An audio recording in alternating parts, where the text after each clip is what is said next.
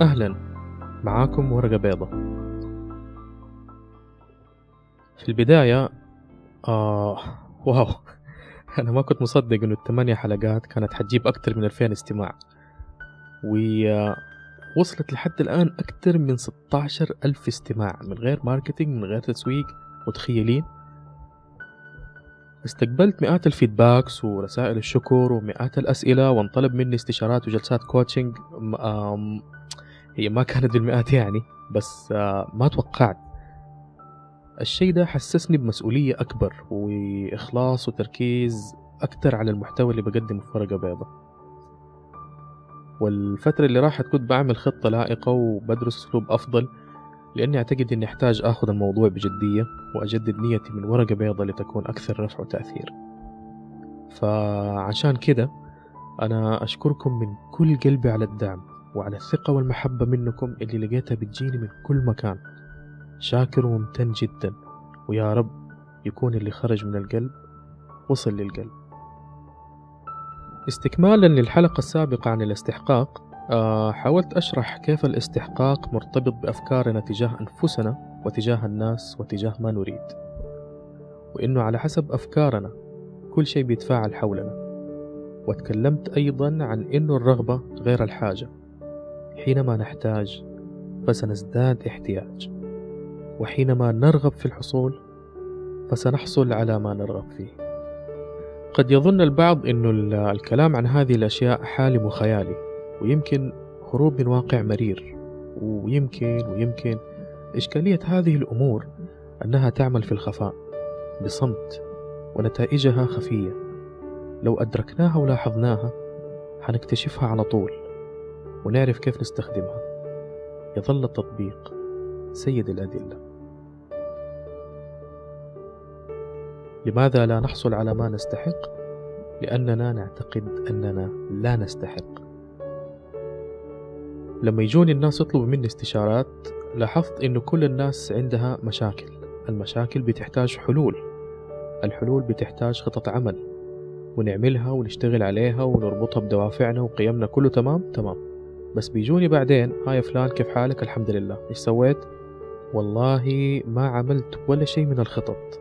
أو يكونوا حسوا بإحباط أو عدم وجود نتيجة.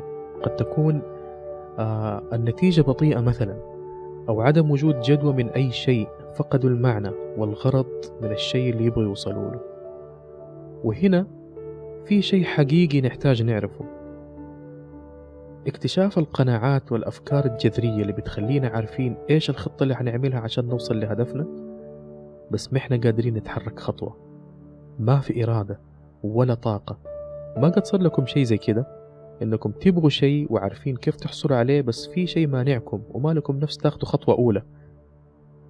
هذه هي قناعات الخوف اللي بتخلينا نعتقد أن ما نريده أكبر منا. يعني ما نستاهل ولا نستحق. هذه القناعات بتعمل حاجز كبير بين طاقة الشغف وبين قدرتنا على التحقيق والحصول والاستحقاق. وهذه القناعات بتكلمنا بشكل سلبي بأساليب مختلفة بس محتوى رسالتها الرئيسي أقعد أنت لا تستحق. تفكيك هذه القناعات يتطلب وعي بنفسنا وبقدراتنا وبنقاط قوتنا. إذا اشتغلنا على هذه الأشياء يتولد الحافز بطريقة مفاجئة وبيعطينا الطاقة للالتزام بالخطوة الأولى ووقتها خمنوا تحصل المعجزات. يرتفع الاستحقاق وتأتي الفرص لأن الصوت الداخلي يتغير. كان زمان أنا أحتاج والآن أنا أستحق. وفرق كبير بين طاقة الكلمتين.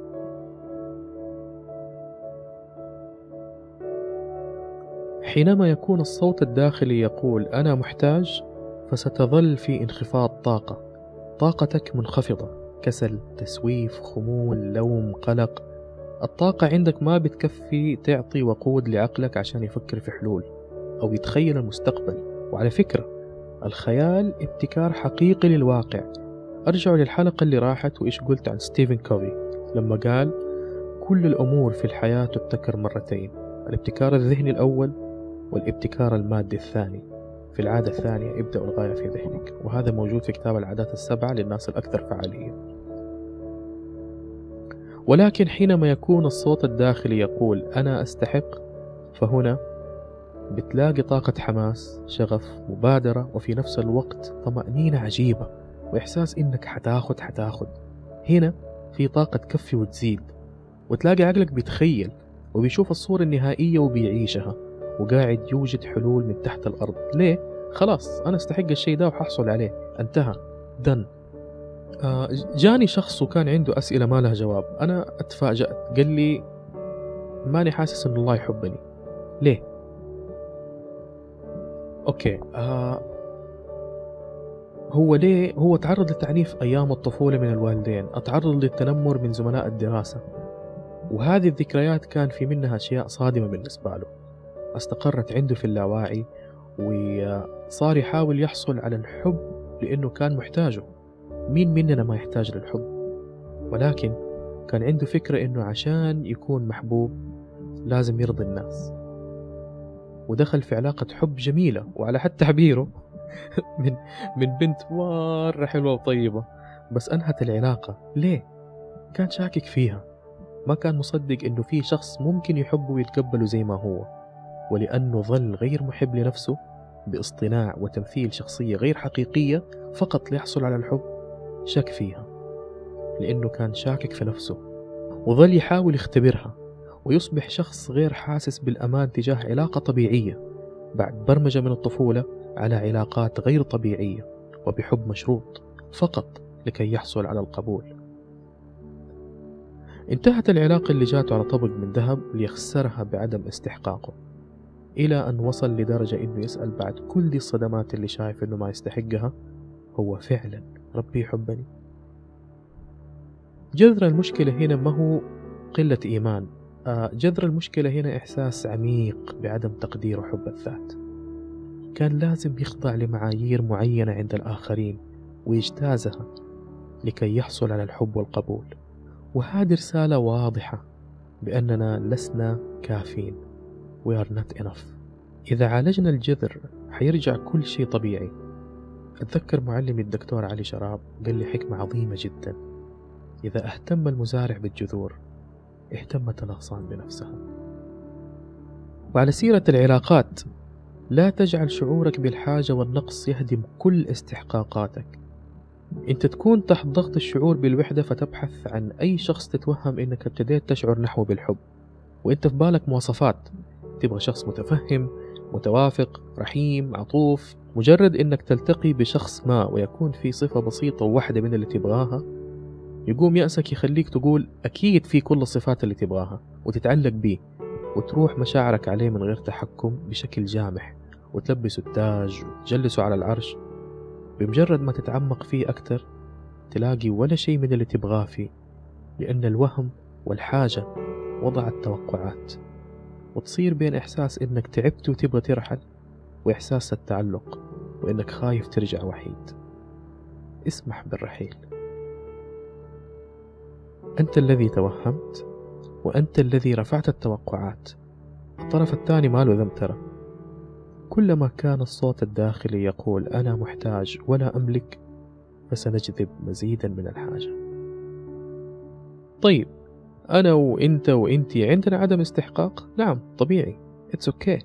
طالما في مخاوف وفي إيجو وفي ثقافة بتأثر علينا وأحداث مرت علينا طبيعي يكون عندنا عدم استحقاق. أبشركم. أنا عندي عدم استحقاق بالهبل. إذا كيف نبدأ ندرك نتائج استحقاقاتنا إذا كان عالي أو إذا كان منخفض؟ انتبه لما يحصل لك خلال اليوم. جيب ورقة أو note في الجوال. واكتب. آه طيب محمد يعني وقتي ويومي كله حيروح وأنا أكتب. آه okay النعم في البداية حتكون ما هي مهضومة. كأنها عضلة وبتحتاج تمرين. لكن أكتب جورنال أو يوميات قبل لا تنام خليها ريفليكشن عن اللي صار معاك طول اليوم. وصدقني حتشوف وحتكتشف. لأنك بتشوف الأحداث اللي مرت عليك في الورق قدام عينك. وبتقراها كأنك قارئ بيقرأ الواحد كاتب لا شافه ولا قابله. انت هنا بتنفصل عن التجربة كأنك شخص آخر وسترى الأمور بنظرة أخرى. أنا دائما أنصح بكتابة الجورنالز واليوميات لأنها فعلا بتخلينا ننفصل عن التجربة. وبنقرأ اللي موجود في اللاواعي بنقرأه وبنعيه وبندركه. المهم وإنت بتكتب شوف الأحداث اللي مرت عليك. جميلة غير جميلة مريحة مزعجة واسأل نفسك. أنسى أي أحد وأنسى أي ظرف فقط أسأل نفسك ما هو دوري لكي يحصل هذا الموقف أو الشعور؟ مثلا اليوم كان في واحد في السوق تايه وباين عليه تعبان وسألني عن المحل ووصفت له المسار وما فهم علي واضطريت إني أمشي معاه لغاية المحل. قام شكرني بحرارة ودعالي و... أوكي أنا أستحق. دوري كان إني أعطيته من وقتي. اذا هي نتيجة وأنا أستحقها. لا تقول ما سويت شيء يستحق الشكر العميق. لا تخفض استحقاقك حتى يرتفع وتجذب المزيد من طاقة الامتنان من حولك. آه، مثلا كتبتي كنت مع صديقتي واشتكت لي عن مواقف سيئة بتصير لها ونصحتها وقالت لي بس الموضوع مو كده خليني أشرح لك. وشرحت لي وقلت لها لا تكوني متشائمة حتتعبي زيادة أسمعي كلامي. بس انفعلت وقالت لي أنت مو فهمتني أنا ندمت إني تكلمت يوم! إيش كان دوري هنا؟ إني ما سمعت لها وعرفت هي بتحاول توصل لي إيش ولا طبطبت عليها.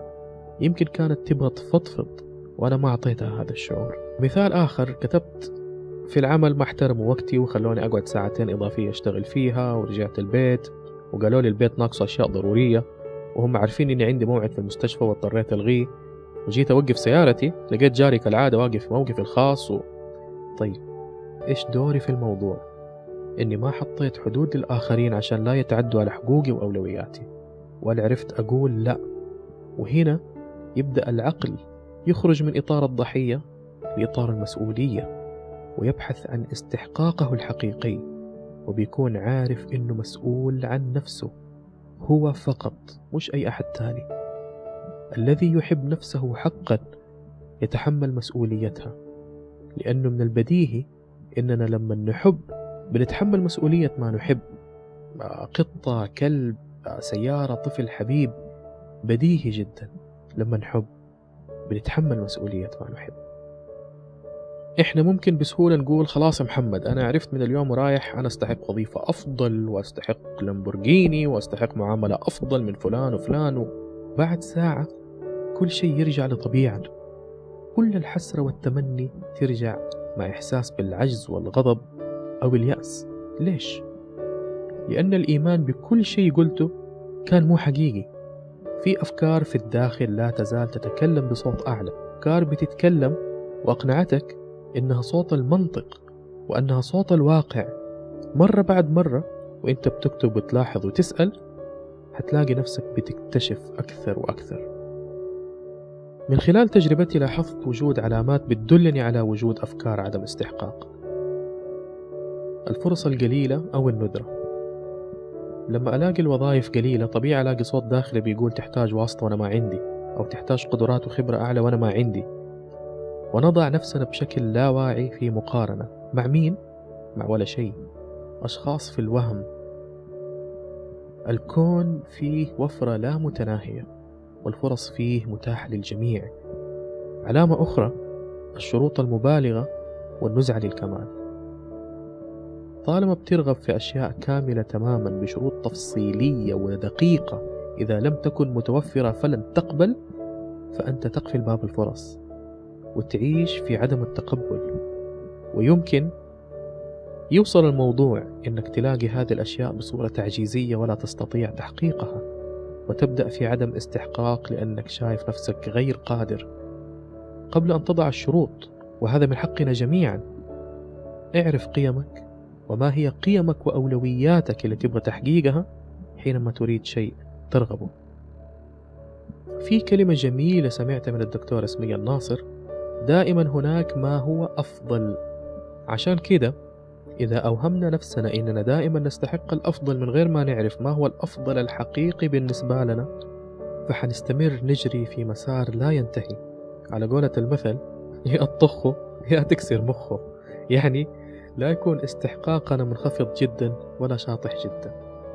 أنت تستحق فرصة النمو. الغلط وتكرار الغلط في كل التجارب الإنسانية. حقك أن تخطئ وهو حق مكفول لك لكي تكتمل تجربتك الإنسانية. بل الخطأ هو أكبر معلم. قبل ما تطلب من الناس احترام حقك في هذه التجارب احترم حقك أول. هل أنت متقبل لذلك؟ وبالنسبة للشروط المبالغة فهي تعلق حينما تضعها أنت متعلق بصورة معينة. لو لم يأتي ما تريد بهذه الصورة فلن تراه ولن تقبله. ابحث عما أنت متعلق به لأننا حينما نستحق شيء فالشيء هذا موجود ينتظرك. طالما وجهت طاقة تفكيرك نحوه فهو موجود وينتظرك ولكنه ينتظرك بطريقة مختلفة. جلال الدين الرومي يقول ما تبحث عنه يبحث عنك. يريدك أن تكون شخص مستحق.